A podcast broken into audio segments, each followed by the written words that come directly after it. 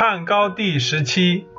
汉高祖刘邦欲废太子，叔孙通冒死谏止，并向刘邦说：“臣愿为此伏诛，以警血见地。”这一举止实在是太壮烈了。不过也存在着使叔孙通敢于如此的原因：一是汉高祖为明智之君，可以以礼劝之；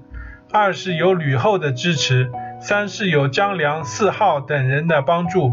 然而，尽管如此，贵诈善变者却畏惧高祖而不敢争。叔孙通料到不会因剑被杀，即使被杀也有大功，何惧而不争呢？以善于灭鱼且先后侍奉十余主著称的叔孙通，尚可犯言直谏，古根如此，这说明上有明君，下就会有贤士大丈夫，就可以使令性变宗，柔者变强，天下何患没有人才呢？除了上至于下于之人外，一般人都需要得到奖券而后才能有成。